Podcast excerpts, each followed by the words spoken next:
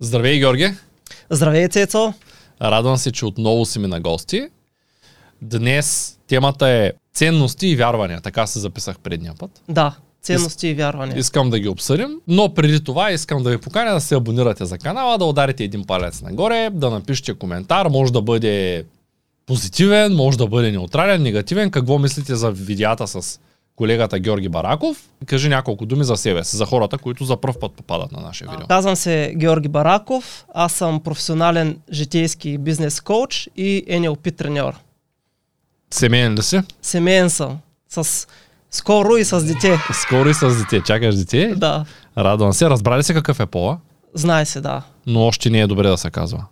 Да, аз не намирам причина. Чакаме момченце. Момченце? Да. Чудесно. Ти момченце ли искаше? Абе да се призная момиченце, ама не се отказваме от момченце, нали? Важното е да е живо и здраво. Това е. Тоест ти искаше момиченце? Да. В такъв случай ти пожелавам да имаш и момиченце. Благодаря. И аз това си пожелавам. Чудесно. Може пък да ти се раждат два-три пъти момченце и чак тогава момиченце. Зависи какъв ти е, каква ти е целта, какви са ти вярванията. Колко си годишен? От 9-10 години съм на 26. От 9-10 на 26. Да. Тоест на 26.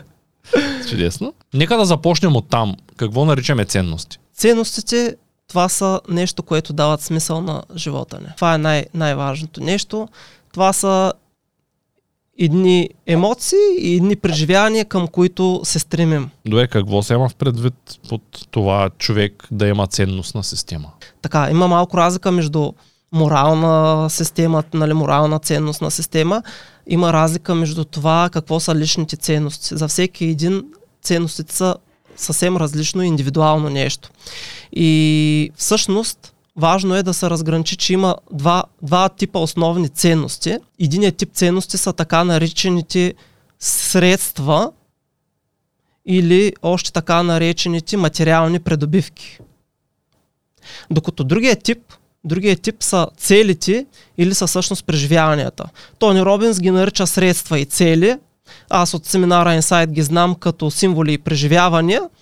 И като цяло едните са материални, а другите са нематериални. Въпросът е, че много от хората са се фокусирали върху материалните неща, а всъщност не осъзнават факта, че те искат преживяването, което ще им даде това материално нещо. И това е свързано до голяма степен и с смисъла на живота. Някои много задълбават какъв е фундаменталният, огромен въпрос, какъв е смисъл за живота. Интересното е, че за всеки един човек смисъл за живота е различен. И той се крие в съответните ценности. В какво се крие смисъла за живота за всеки? Как точно го установяваме? Така. Има ли хора, които нямат смисъл в живота си? ами, за мен не. За мен не просто защото според мен те няма да са на този свят. Да не отиваме към тази тема. Въпросът обаче е, че хора без ценности няма. Тези ценности се формират още в най-ранна детска възраст и ние ги заимстваме първо от хората, които ни отглеждат, най-общо казвам, това са нашите родители или, или хората, които са играли ролята на родителите. След това ние ги заимстваме от нашата среда, започваме от училището, от съученици, от връзници. След това се прехвърляме към медиите, например, към телевизията и така нататък. И от тези всичките места ние взаимстваме нашите ценности. Нашите ценности, когато ги изградиме, те са предимно устойчиви структури. Тоест, какво искам да кажа, че те устояват на времето, обаче тяхният приоритет, т.е. тяхната сила и значимост може да се променя. Да вземем някой елементарен пример. Една жена, която има кариера, има свой бизнес и се грижи за своя бизнес. В момента, в който тая жена забремене, започва да се фокусира върху това да стане майка, да се подготви за майка, нали? И т.е. част от нейното време се фокусира върху, върху нещо друго. Ето това е вече при промяна на, на, на ценността. Тоест, примерно, ценността за семейството, за детето може да бъде грижа, може да бъде любов, може да е нещо друго. Това е много, много добре обяснено. Какво ще кажеш за вярванията? Така, вярванията са едни идеи, които са станали част от нас самите. Те са, тези идеи са станали част от нашето същество. И вярванията могат да се разделят най-просто казано на два вида. Мощни позитивни вярвания и такива, които по някакъв начин не а, спират или ни от, и, или ни пречат. Интересното е, че дори тези, които ни спират и ни пречат, всъщност са едни механизми на нашия ум, който, които са предвидени да, да ни помагат. Разбираш, това са едни механизми и за тях стои позитивно намерение. И за това позитивно намерение най-често мога да кажа като пример от своята практика на, на това, което попадам, е, че всъщност идеята им е да напредпазят от някаква иллюзорна опасност. Страха, например, страховете от отхвърляне, от провал или пък от успех. Тези страхове всъщност са ограничени вярвания, докарани до, до крайност. Разбираш ли? И всъщност какво е страха? Страха е нещо, което служи да напредпази от това. Той наспира да действаме и напредпазва от някаква иллюзорна опасност. Обаче всъщност ни, ни ограничава много и не спира. И ни пречи да водим живота, който, който искаме. В NLP има един много интересен инструмент, който се нарича пирамида на логическите нива и в него вярванията, ценностите и, и идентичността са най-високите, най-високите в най-високата иерархия. И какво означава това, че когато променим някои от тези три неща, идентичност или, или ценности или вярвания, всичко надолу се се променя. Променя се, примерно, уменията и навиците, които имаме, действията, които предприемаме, променя се околната ни среда, т.е. резултатите, които получаваме. Затова е много важно човек да, да работи по тях. Ценностите също така осигуряват голяма мотивация на, на хората. Това е много важно и, и са свързани с целите. Когато човек се поставя някаква цел, ако тази цел е свързана с някоя негова важна ценност, тогава този човек няма да има нужда от мотивация. Той ще се изпитва, той ще е естествено мотивиран, вдъхновен да, да постигне тези неща. Например, аз обичам да карам колело. Така. И нали, колелото само по себе си не е ценност. Обаче карането на колело може да ми донесе примерно ентусиазъм, може да ми донесе свобода, усещането на свобода. И това вече е ценност. И за да изляза да карам колело, на мен не ми трябва някаква мотивация. Аз естествено съм мотивиран да го направя това нещо, защото то е част от мене, предава смисъл на живота ми и ме кара да се чувствам щастлив. Щастието е друга такава ценност. В тази връзка искам да попитам, как да се справим с страха, който имаме? Много хубав въпрос, да. Страха се научава, можем да се справим и с него. Има си конкретни инструменти, които много помагат наистина за справяне с, с страха. Единият от тях е най- най-елементарният е чрез използването на утвърждения. Някои хора имат отрицателно мнение за утвържденията, обаче всъщност те наистина работят много добре. Какво имам предвид? Аз когато се подготвях да правя записи на живо във Фейсбук, аз изпитвах страх че хората няма да ме харесат, ще ме отхвърлят, няма да разберат това, което им говоря и този страх ми пречеше да, да започна. Един месец по-рано реших да си създам вдъхновяващо вдъхновяващо утвърждение, което да, да си повтарям и то по много специфичен начин. Да си повтарям в много мощно, силно, продуктивно състояние, за да изпитваме емоцията от него.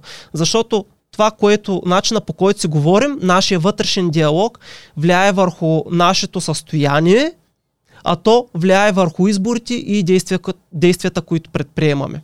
Така че за да се справим с страха, един от начините, които е като използваме утвърждения. Мощни, вдъхновяващи утвърждения. Тези утвърждения е хубаво да са записани в сегашно време, не в минало или в бъдеще. Дай пример. Да са аз съм примерно.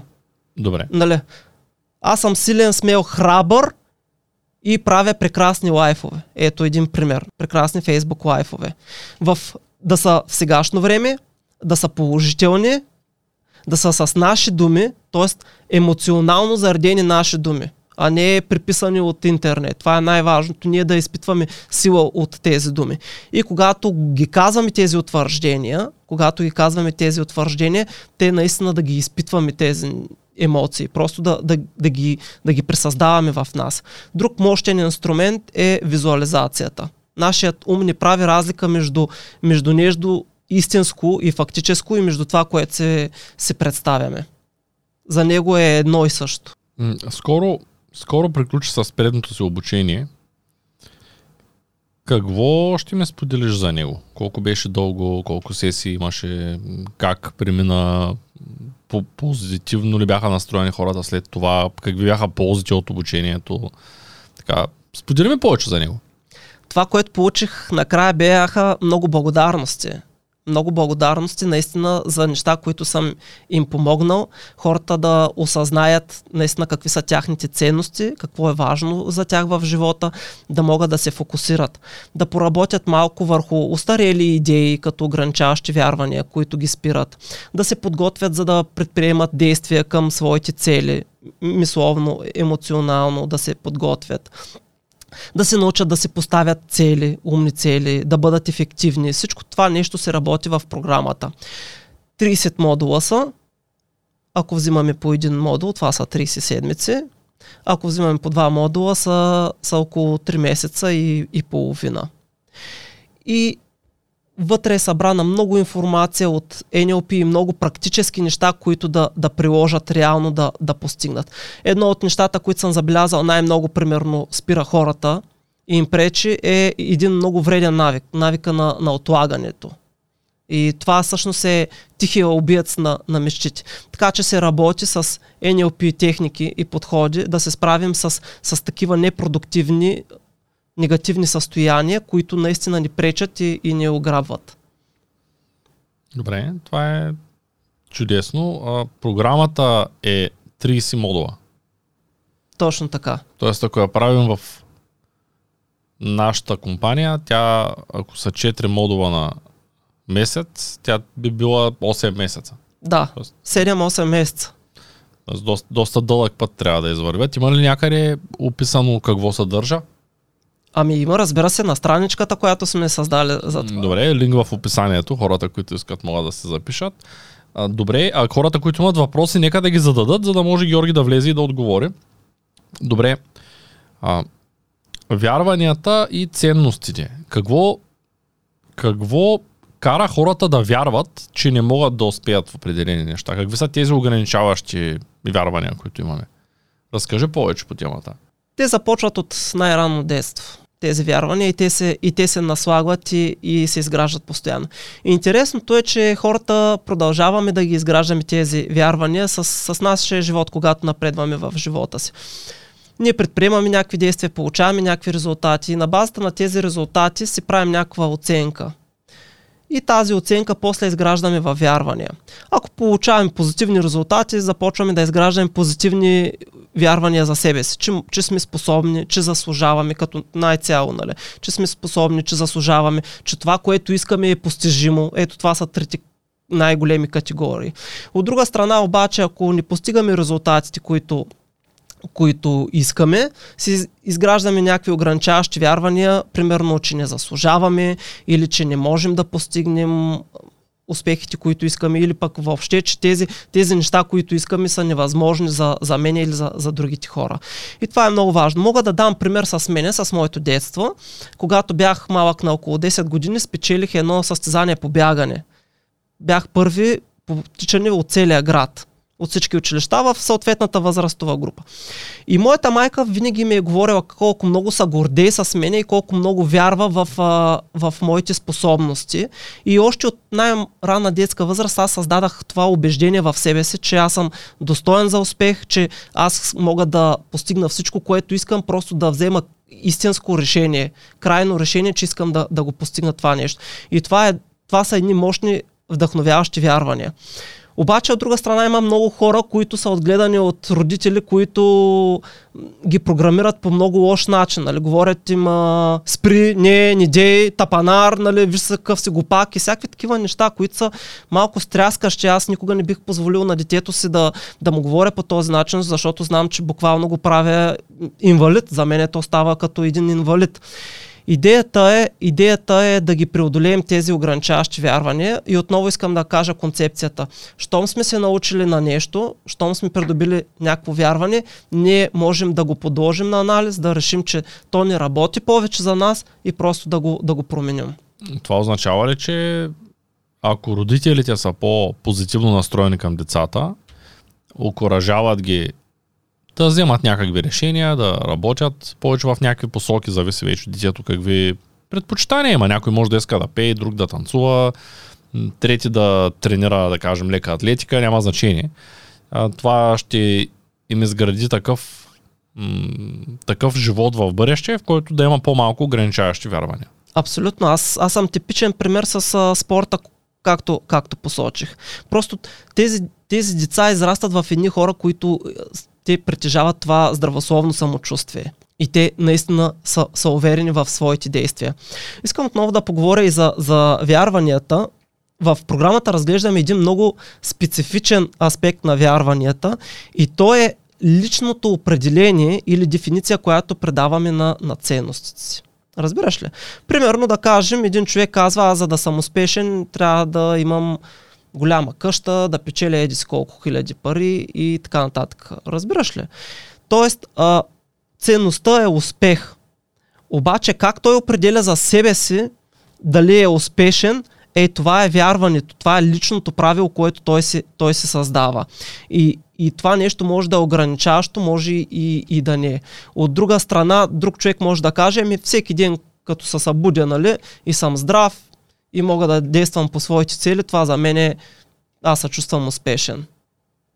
Има разлика между, между двете.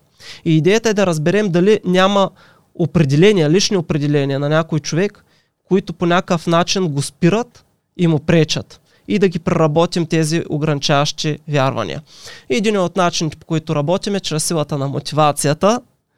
Двете сили, които мотивират човек, знаеш ли ги кои са те? Не. Това са болката и удоволствието. Друг модул, който разглеждаме. Болката и удоволствието, защото те са най-големите мотиватори. Всички известни маркетолози брандови ги използват. Нали? Свързват ето тук една болка и как да я решиш с моя продукт или моята услуга и, и по този начин продават нещата. Разбира се, тези двете, тези двете сили като се впрегнат и те дават много добри резултати. И елементарни въпроси, които човек може да се зададе са примерно каква е цената, която ще платя, какво ще ми коства това, как ще се отрази примерно на здравето, на щастието ми, на кариерата ми. И от друга страна, това е за негативното, нали? Това е за пръчката. Моркова, какви ще са ползите, какъв, как по-хубаво ще живея, когато предприема тези действия, когато се отърва от тези ограничаващи вярвания, какво ще ми даде това, какво ще видя, какво ще чуя, какво ще усетя? Какви ще са положителните емоции, които ще, ще изпитам. И по този начин наистина се дава възможност да, да се работи с, с тези ограничаващи вярвания.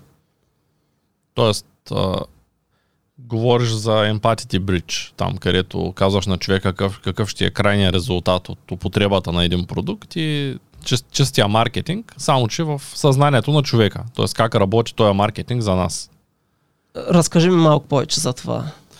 Добре, казваш болка и удоволствие. И казваш, че маркетолозите използват много често болката на човека, т.е. да кажем, не те харесват жените, защото имаш пърхот, използвай нашия шампуан, той ще премахне до 100% от пърхота, рекламният трик, забележите, до 100%, т.е. 0%, пак е до 100%, ще примахне до 100% от пърхота и вече ти ще си по-привлекателен. Т.е. човек препознава своя проблем. Казва се, тук имам пърхот по рамената, затова не ме харесват жените. И изпитва болка от това нещо. И за да изпита да премине там от другия край на моста, затова казах емпатите бридж, нали, защото обикновено рисуват един мост, по който човека минава. Преди моста той е нещастен, той не е удовлетворен, той има някакъв проблем и ние му рисуваме картината отзад, след като премине при мост, по, по мостчето, какво ще се случи. Това е идеята, да. Абсолютно. Да, т.е обучаваш хората на това как да премахнат болката и как да изпитват удовлетворение. По-скоро как да използват за себе си. Защото така или иначе другите хора го правят, нали, компаниите го правят. Въпросът е хората да почнат да го правят. И по този начин поемат контрол над живота си. Като поемат контрол над силите, които ги мотивира. Ако някой силно вярва в нещо, това означава ли, че то ще му се случи?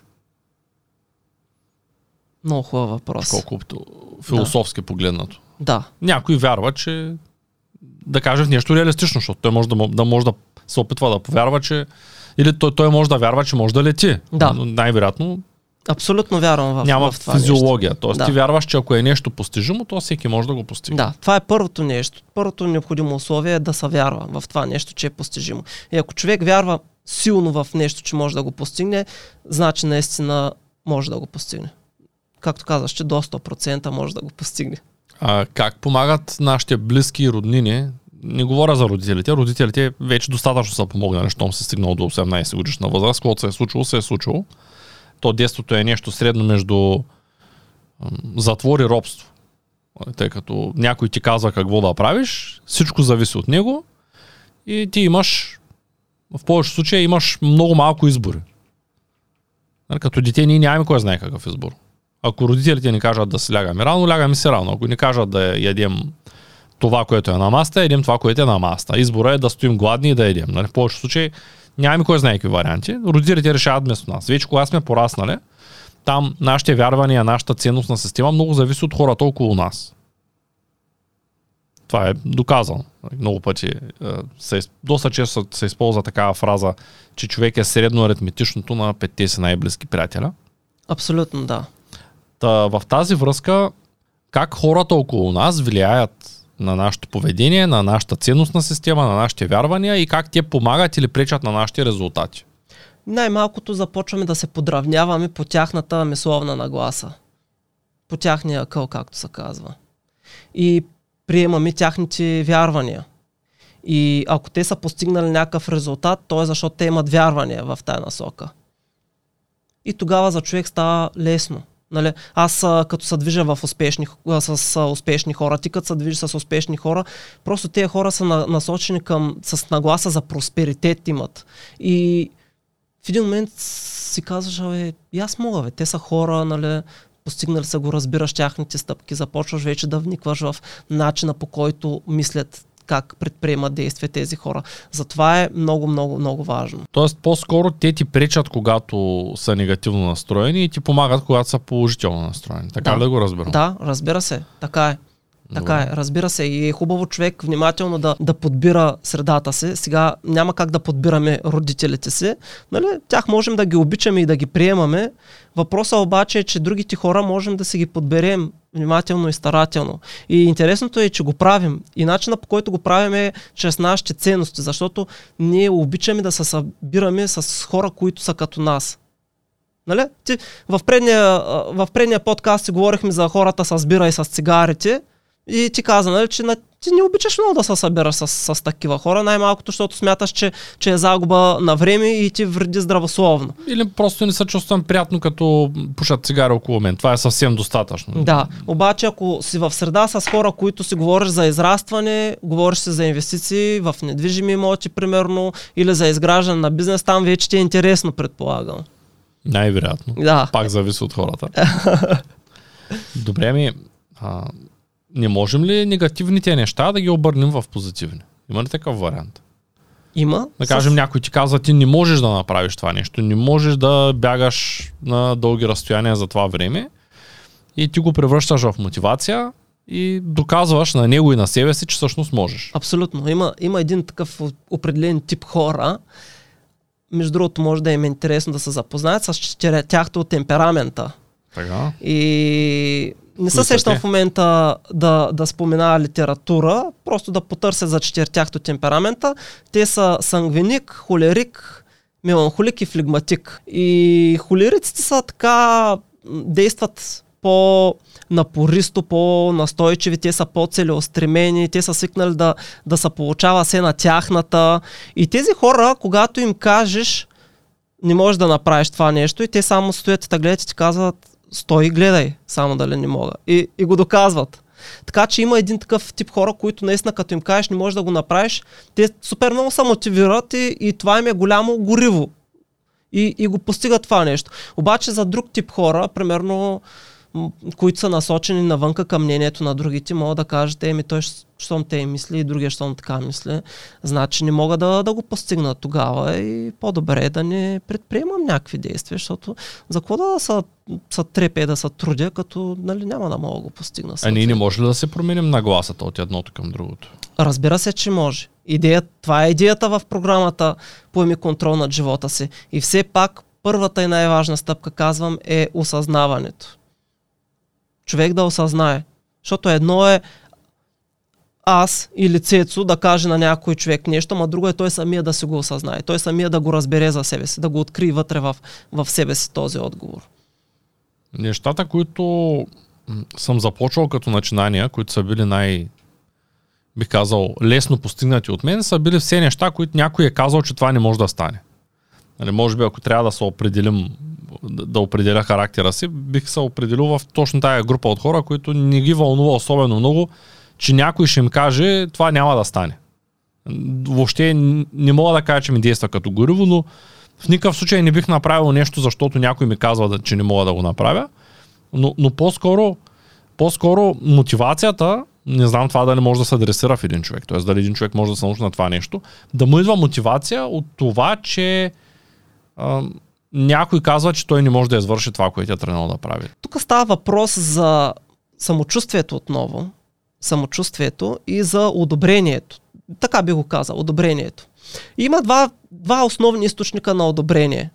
Един е идва от нас вътре, ние самите, одобрението, което се даме. Този е по-важният и по-значимия и наистина източника, който е хубаво да се фокусираме да изграждаме. А другия идва от вънка, от одобрението на другите. Тоест да кажа добра дума, да те похваля. Абе, Цецо справяш се отлично, наистина. И сега, едните хора са насочени по-навътре и, и така, ти правиш някаква дейност. Тази дейност се свършваш. И имаш някакъв резултат. За тебе кое, кое е по-важно да оцениш резултата? Ти как възприемаш, че си го свършил или това аз как ти казвам? Кое е по-важно за тебе?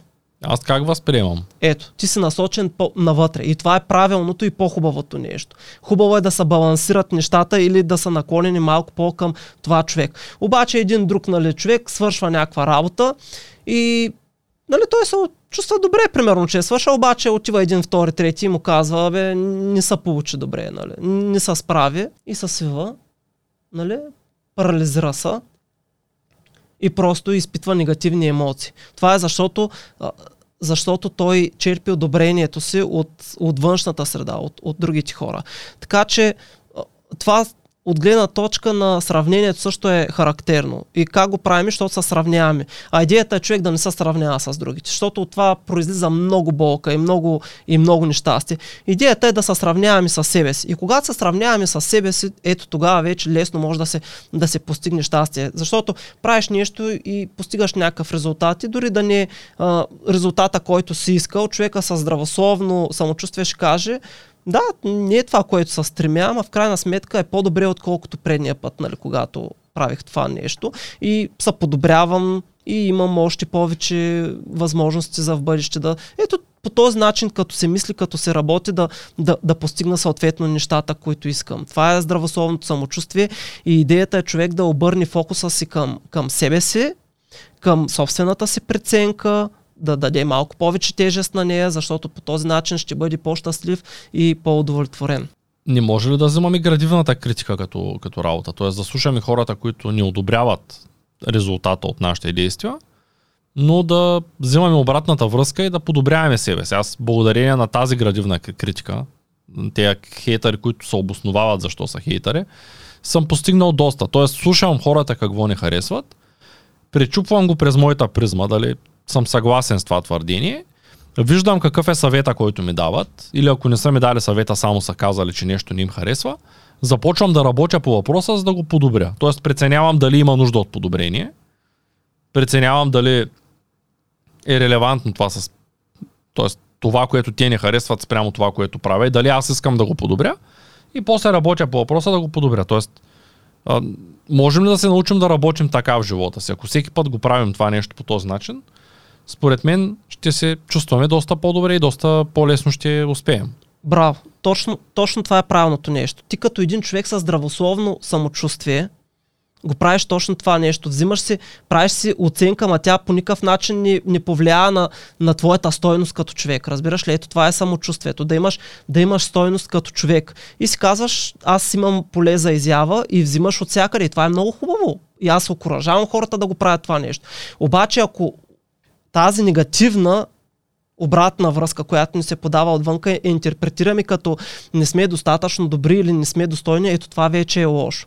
И другото, което е, хубаво е тази критика, за която ти каза, да има позитивна форма. Нали? Тоест, аз когато давам обратна връзка, съм се научил да я давам под формата последния начин, по два начина. Това, което ми харесва, което направи добре, или което се получи добре, и след това това, което можеш да подобриш. Ето, това е един модел, който може да използват за, за наистина подобрение на комуникацията с хората. По този начин, нали, едно е да ти кажа, бе, ти си, али не ти ми, Петка не е глупак, нали?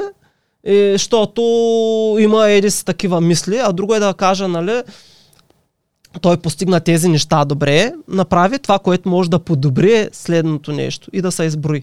Дори да не е по този начин, идеята е да не, да не го свързваме с нашата стойност.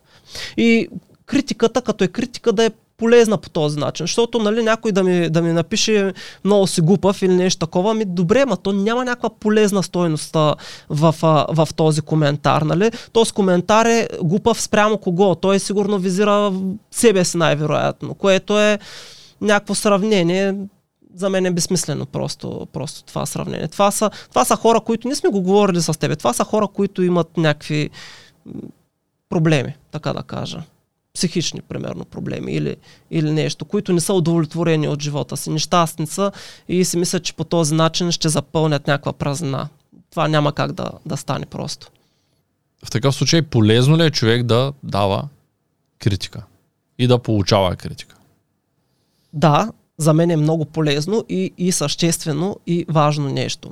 В програмата Поеми контрол над живота си има един модул, който се казва Visioneering и всъщност този модул е идеята, тя е заимствана от начина по който мисли Уолт Дисни. А Уолт Дисни е човек, който е изградил бизнес от креативността си и е изградил много креативен бизнес. И този бизнес съществува до ден днешен. И за мен той е един от модерните гении на, на нали, на нашето близко минало. И този човек е имал много характерен мисловен процес. Той е съвместявал в себе си три роли, които са много важни. И тези три роли се работят в а, симбиоза, така да кажа, за да се постигат много хубави идеи, да се постигат мечти. И тези роли са на, на мечтател, на реалист и на критик. И затова е много хубаво да се работи в тези три роли, човек постоянно да преминава през тях. Наскоро говорих с моята жена и тя много обича да влиза в ролята на, на мечтател. Просто да идват много големи и ярки идеи, нали, идеи, които мотивират, мотивират я, вдъхновяват я да, пред, да предприема действия. След това обаче идва ролята на реалиста и това е човека, който прави нещата, който ги сбъдва. И тази роля на, на реалиста е да направи, да направи план, да направи план, да направи стъпки, които да се, да се предприемат. Тези стъпки, те са много важни, защото нищо не може да, да се постигне без да се предприемат действия. И след това идва ролята на критика, и тя също е много важна, защото критика може да открие. Той задава едни много хубави, мощни въпроси, като от рода на какво може да се обърка или какво може да се подобри, да се направи, да се направи един оглед. И аз се спомням, когато учих тази техника, то е един много красив процес на сбъдване на мечти, вижениринг, т.е. да се вземе една идея, една мечта и да се превърне в реалност как, как обясняваха за, за критика Уолт Дисни, когато е влизал в ролята на, на критик. Когато е създавал един от своите филми, и много интересно е било. Нали, направили са дизайна, измислили са абсолютно всичко и той обаче все пак е усещал, че нещо липсва. И е започнал да пита целия си персонал. Това усеща ли са нормално? Има ли нещо, което липсва? Какво може да се подобри? Просто искал е още нещо да добави в, в своя филм. И е дал възможността на всеки един от, сво, от своя персонал да, да взаимодейства, да дава идеи, да дава предложения. И така един ден един от служителите му просто казал, господин Дисни, аз просто знам, че по това време, в това място, когато се е снимал филми,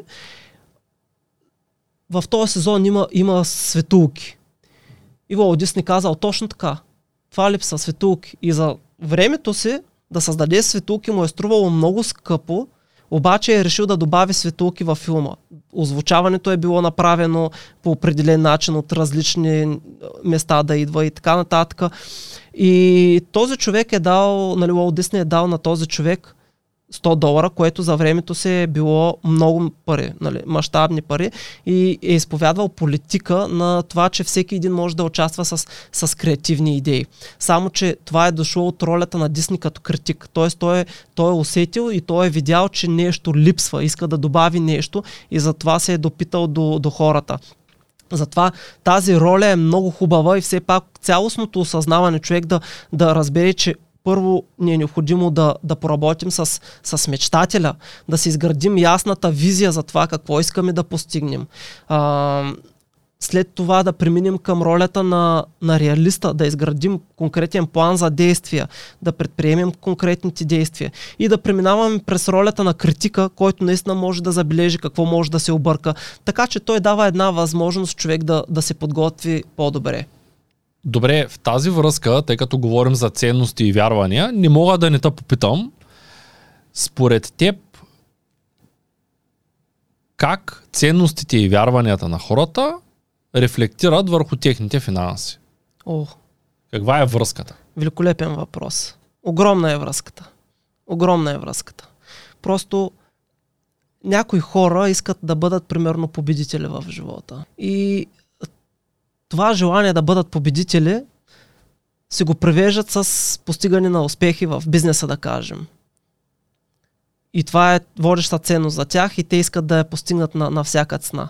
И затова са много по-мотивирани да работят и постигат много, много повече.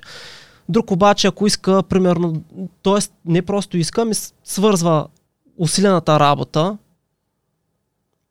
с нещо, което не му доставя удоволствие, тогава няма да бъде мотивиран да работи. И ето как ценностите имат, имат огромно значение. Ето, примерно, ние с тебе си говорихме, нали, ти си способен да работиш по 12 часа на ден, защото ти доставя удоволствие нали, намираш удоволствие в това, има смисъл за тебе. Обаче аз не съм човек, който искам да, или съм способен да работя по 12 часа на ден. Защото аз искам да изляза след природата, да се кача на колелото, да покарам или да отида на някой, на някой екскурзия. И ето тук различни, ние имаме различни ценности и тези ценности определят посоката на, на, на нашия живот. Относно парите. Относно парите също си имаме вярвания. И тези вярвания, както и другите, които споменах, идват от, от най-ранно детство. И тези вярвания могат да ни помагат, могат и да ни спират. И мога да дам някои примери като, като ограничаващи вярвания. Примерно аз бях чувал от моята майка следния израз. Мръсни въджишки пари се не стигат. И това нещо като се запечата в, в, в ума на човек и като стане като структура и какво се казва, ами аз за какво, как, как да искам тези пари, те са мръсни, мръсни въджишки, кой иска нещо мръсно въджишко, разбираш ли? И ето тези структури, тези вярвания започват да пречат на, на, на човек да, да придобие съответно пари и финанси. Това, което мога да препоръчам на хората, които гледат този подкаст е да си напишат 10 израза. Примерно парите са и така нататък за, за себе си. И да, и да просто да ги проверят за тяхното значение. Примерно хората с пари са, парите са, парите причиняват, нали, и, и така нататък, да ги довършат тези неща. И всяко едно от тези а, изречения може да разкрие дали има някакво ограничаващо вярване. Защото когато има ограничаващо вярване, дори да има някакъв бизнес човек да започва някакъв бизнес, това ограничаващо вярване ще му пречи и ще го саботира подсъзнателно. Няма да разбира, че му пречи. И съответно няма да може да постигне успеха, който, който иска и който заслужава. Знаеш ли, доста често чета коментари, когато говорим за финанси, в които някой, да кажем, не е написал ами той ако е добър човек няма да има 50 хиляди лева. Тоест едно много важно вярване, което можем да премахнем е че парите нямат отношение върху добротата или пък напротив имат отношение върху добротата, но аз не мисля, че един човек, който има много пари, той непременно е лош или добър. Тоест той може да има много пари, но да не е добър човек. И обратното. И даже по-скоро съм склонен да вярвам, че хората, които имат най-много пари, са най-добрите хора. Тоест аз просто вярвам, че тези хора, които са наистина добри, те в дългосрочен план имат богатство. Просто защото са добри. Така вярвам аз. Това си е моето. Не знам дали това е ограничаващо или по-скоро не, но аз вярвам, че всички добри хора са богати, а някои богати хора не са добри. Но всички добри са богати. Просто го вярвам това нещо. Ето, това е едно хубаво вярване. На мен, на мен ми харесва. Това, което аз вярваме, не, не става въпрос за добри или лоши, а става въпрос за хора, които имат повече възможности. И с тези възможности вече могат да изберат да направят нещо добро или нещо лошо. Защото да да се кажем честно сега, като разполагаме с пари, ние имаме възможност да помогнем. Дори и финансово на някой. Да го спонсорираме, да, да подпомогнем някой за здравето му, да дарим за образование на, на деца. Нали. Ето България как е, е станала добра развиваща се страна. Хората, които са имали възможности, примерно търговци, които са обикаляли по света, са имали пари, те са, те са вложили големи пари в образованието, създали са университет, например. Нали? И това нещо е помогнало за, за подобряването на нагласата на хората. Докато един човек, който няма финанси, който няма пари, той не може да помогне с, с, с, с, пари. Нали? Той не може да, да помогне по някакъв начин. И това за мен е някакво ограничение също, което не е, не е желателно. Да, парите ни правят хората добри или лоши. Аз а, имам друго вярване за парите, че те са а, като една лупа и показват същността на човек. Нали, те умножават същността на човек. Тоест, като имаш повече пари, имаш по, по-голяма възможност да покажеш какъв си реално. Дали си добър човек и искаш да помагаш, или всъщност не си добър човек и просто не искаш да, да помагаш. Да, т.е. парите помагат на човек да покаже характера си. Абсолютно. Абсолютно, да. Как финансите се отразяват върху живота на хората и как твоето обучение всъщност се отразява върху финансите? Не мога да не те попитам, тъй като по-голямата част от подкастите са за економика и финанси. Та, а, смяташ ли, че в това обучение хората, които искат да създадат бизнес, ще намерят нещо полезно? Да, аз започвам една идея малко по-отдалече. Аз започвам в идеята да се фокусират върху, върху изобилието и, и богатството и в изграждането на гласата. Защото за мен това е, това е основното. Парите са средство. Начините по които да, да печелим пари са, са прекрасни. Това е абсолютна необходимост. Обаче има една стъпка, която е всъщност нагласата, правилната нагласа, правилният менталитет да имаме за, за това да, да имаме богатство. И когато а, има специален модул за изграждане на нагласа за богатство, когато човек изгради тази нагласа, има възможност да, да привлича и да печели повече пари по този начин. Тоест аз работя малко повече върху, върху интелекта, нали, хората как, как възприемат реалността.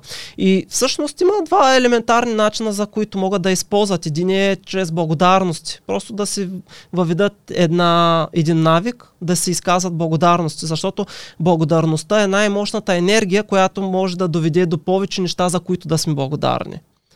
И това много ми харесва. Другият начин е чрез средата. И ние вече коментирахме колко е важно. Защото наистина сме средното аритметично на 5 човека. И когато петяхто човека, които са около нас, и когато наистина, когато се заобградим с успешни хора, които печелят много пари и започнем да се фокусираме върху богатството, което не залива, с хубавите неща, които ми имаме в момента в живота си, аз вярвам, че всеки един човек има хубави неща, за които да, да е благодарен стига да се постарае да, да ги потърси вътре в, в себе си, то наистина тази нагласа ще му помогне все повече и все повече да, да изгражда, да печели пари и, и да бъде по-щастлив и удовлетворен. Кое според теб е първо? Парите, като, като резултат от работа, която вършим, или нагласата, която имаме? Абсолютно за мен е първо е нагласата, която имаме. Защото, нали, заговорихме по-рано за идентичността. Ами, ако, примерно, аз и ти имаме идентичност, аз съм успешен, аз съм бизнесмен, аз печеля еди си колко, разбираш ли? И после, когато изградим тази нагласа, оттам нататък какво се случва? Ние имаме тези вярвания. Аз съм успешен, аз постигам всичко, което искам, аз печеля еди си какви пари, разбираш ли? След това започваме да търсим начини по които да, да, да стигнем. Тоест започваме да, да търсим умения и способности, които да придобием. И тези умения и способности може да са инвестиции, може да са изграждане на онлайн бизнес, на дропшипинг бизнес. Разбираш ли? И оттам какво се случва? Получаваме ни резултати, които са нашата околна среда. Започваме да печелим повече пари. Нали, здобиваме се с по-хубава къща, по-хубава кола, съответно носим по-хубави дрехи, позволяваме си повече почивки, примерно в чужбина и така нататък. Разбираш ли? Тоест започваме от идеята, от идентичността, най-високото ниво и слизаме надолу по, по, по тази пирамида. И затова казвам за, за мене, фокуса върху парите е второстепенен, той не трябва да е основен. И аз се направих тази грешка да се фокусирам върху, върху парите и изпитах неудовлетвореност. Хванах се да се занимавам с нещо, което не осъзнах, че в дългосрочен план то няма да ми донесе щастие, щастие което искам. Затова идеята е всъщност да се фокусираме върху нагласата, да, да разберем коя е нашата идеална идентичност, да разберем кои са нашите ценности. Наистина това, което прави живота несмислен, прави живота нещастлив, прави живота неудовлетворен и, и тогава вече да се фокусираме върху, върху това нещо, което искаме да правим. Аз вярвам, че всеки един човек от нас е дошъл с някаква цел, някаква мисия на, на Земята си. Има, има специфични умения, познания и дарби, така да кажа, дарби. И когато ги използва тези дарби, с това, с което той е уникален, тогава има възможност вече да, да, да печели парите, които, които иска. Добре, т.е. според теб на първо място е нагласата на човека. Там е това. Да. Което, което са крие същността. Оттам нататък вече нещата са следствия. Да, на първо място е нагласата, на първо място е нещата, които се намират в подсъзнанието, които не ги, не ги осъзнаваме, да ги осъзнаем и да работим върху тях. Аз съм давал и друг път пример с страховете. Примерно, ако един човек не се, а, не се е справил с страховете, които има, дори да изгражда бизнес, това ще му попречи. Просто неговите страхове ще му попречат да предприеме масирани действия, които са необходими. Както въпросният човек, за който споменах, отиде на всички обучения, които знаех, и така и не започна да го изгражда този бизнес. Просто защото неговите страхове го блокираха. Така че когато човек работи върху тези подсъзнателни неща, като ограничаващи вярвания, като, като страхове, например, като разбере ценностите също, защото са много важни тия ценности.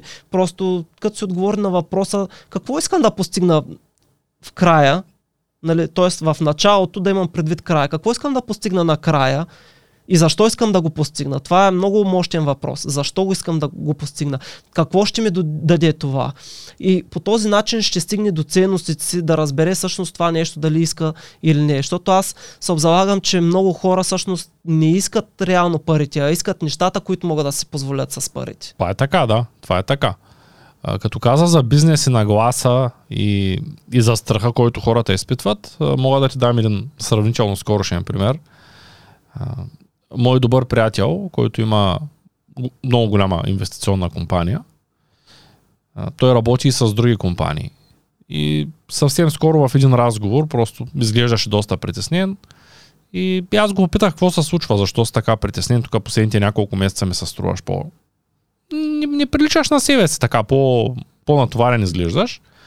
И той ми каза така, защото вика в началото на годината една от моите компании партньорски, с които работя, направи много добра оферта.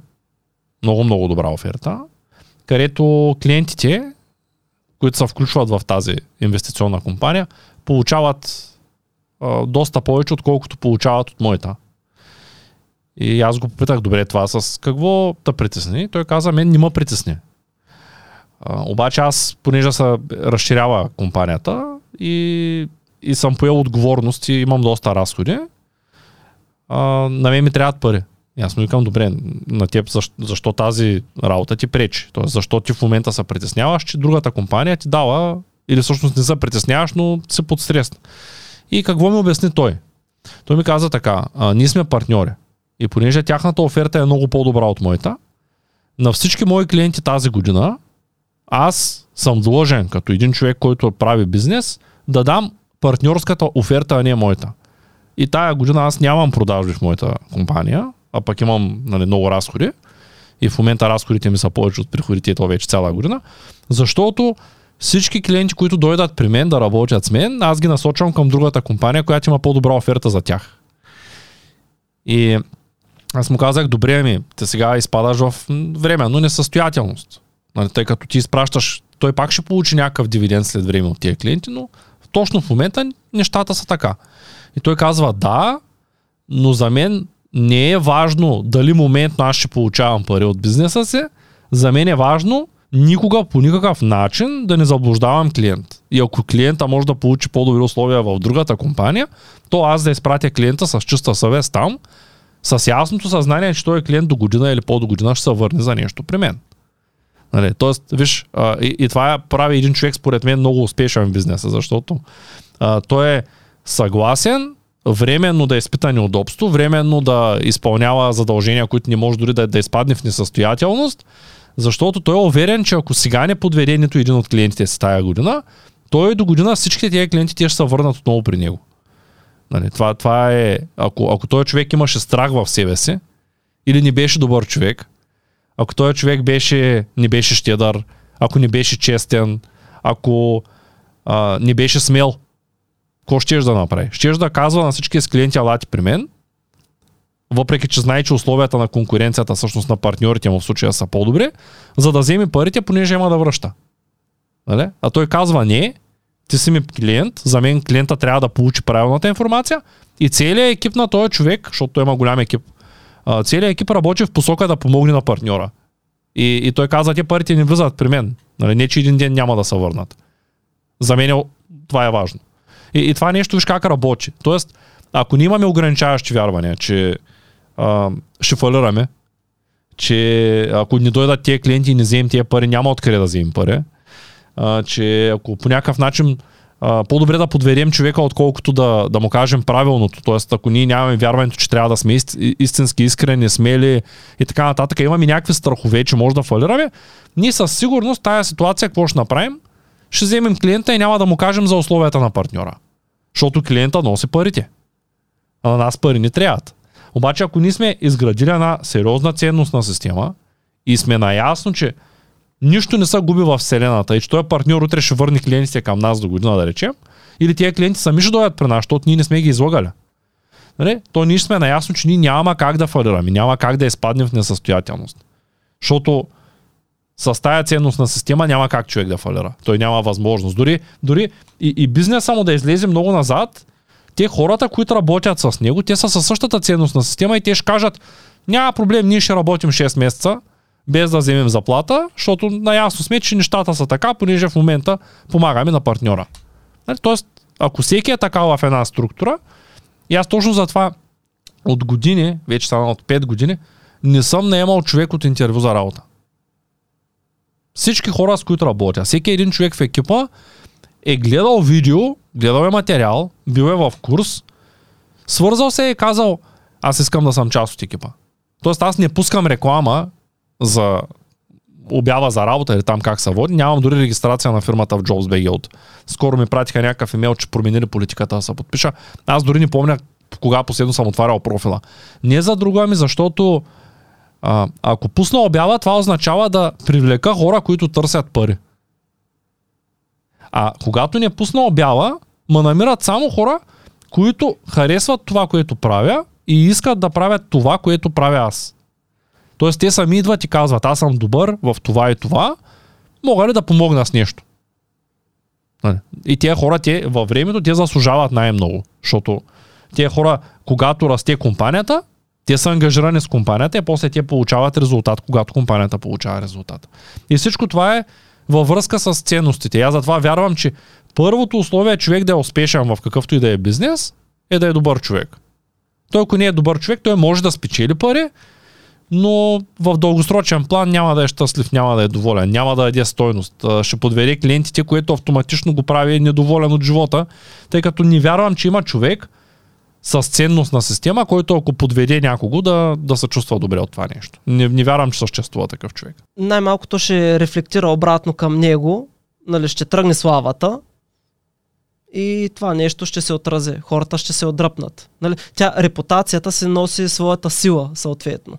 И когато има добра репутация човек, нали, че, че помага, че върши работа, тогава хората го търсят. Обаче, когато има репутация, на, примерно, на мошенник, нали, който поставя парите над а, това да, да даде добра услуга или продукт на човек, тогава наистина се получава това. И отново това всичкото е структура на, на идентичността, нали? вярванията на, на идентичността. Това е един прекрасен пример, който го каза, който напълно потвърждава това нещо. И затова отново наблягам колко е важно човек да работи върху, върху своята нагласа, да работи върху, върху себе си, защото всъщност успеха не е нещо, което се постига, а успеха е нещо, което се привлича чрез хората, които сме се превърнали. Точно така. И, и другото, което искам да отворя като една сериозна скоба за... Относно пак а, а, вярванията на хората е, че само в този век е възможно човек цял живот да живее като страхливец без да го осъзнае. Само сега е възможно това нещо. Тоест, пълно е насякъде около нас с хора, които имат а, за себе си самочувствието и, и мотивацията да развиват някакви неща, но те да нямат морал. Тоест те да могат да съществуват без морал. Просто те не осъзнават, че са страхливци. Тъй като сега века е прекалено спокоен, никой не напада, няма никаква опасност, като се движим по улицата, теб кога последно някой те нападна по улицата. Нали? Тоест толкова е спокойно, че хората не осъзнават колко са страхливи всъщност и как, и как съществуват в, в живота си без, без нищо да притеснява техния живот. Имаме топлина, имаме храна в изобилие, имаме... Всичко имаме в изобилие. Ние живеем като царе, буквално. И затова няма никаква нужда от, от това човек да е смел. Обаче аз вярвам, че смелите хора а, са хората, които движат света. Винаги е било така. Много, много ми хареса това. Това е много силно. Напълно съм съгласен. А, това е сведено до съществуване, а не до живот. Има разлика. Съществуване. Просто като някакво прибиваване такова временно. И сещам се, има една много интересна история, една приказка, мисля, че в книгите на Хорхе Бухай я пише, за един човек, който се разхождал и стигнал до, до границата на един град. И там видял гробищата и гледал на, на града, пише 7 години нещо, 12 години нещо, някакъв този порядък и му станал много тъжно и седнал и се разплакал. Нали, си казал, бе, този град, какво се случва тук толкова млади да умират хората. Излязал един човек и той го питал все пак, абе, тук какво се случва в този град, толкова млади нали, да умират направо деца и той казва, а, не, не, тук в а, нашия град е прието да се пише истински, пълноценно, качествено, щастливо изживяните години. И всъщност това са годините, които хората са живели щастливи и удовлетворени. И това е, според мен, много получително. Просто да, да не се фокусираме толкова върху страха, а, да се фокусираме върху нещата, които наистина не правят радостни. Благодаря много за гостуването. На всички, които искат и имат интерес да се запишат към твоята програма, нека просто да се абонират за бюлетина и ние, когато е готова, с точна дата на стартиране, следващия път, когато имаш програма, ще им изпратим имейл. Не забравяйте да ударите по един палец нагоре, да пишете вашите коментари и въпроси към Георги в описанието на видеото и да гледате предното видео Поеми контрол над живота си. Благодаря ти. И аз ти благодаря, Цецо. За мен е винаги огромно удоволствие да, да ти гостувам и с а, голяма радост гледам напред в нашата съвместна работа, особено с хората, които ще решат да, да участват в програмата, защото знам огромната стойност, която мога да дам и многото ползи, които получават. Така че наистина отново ти благодаря.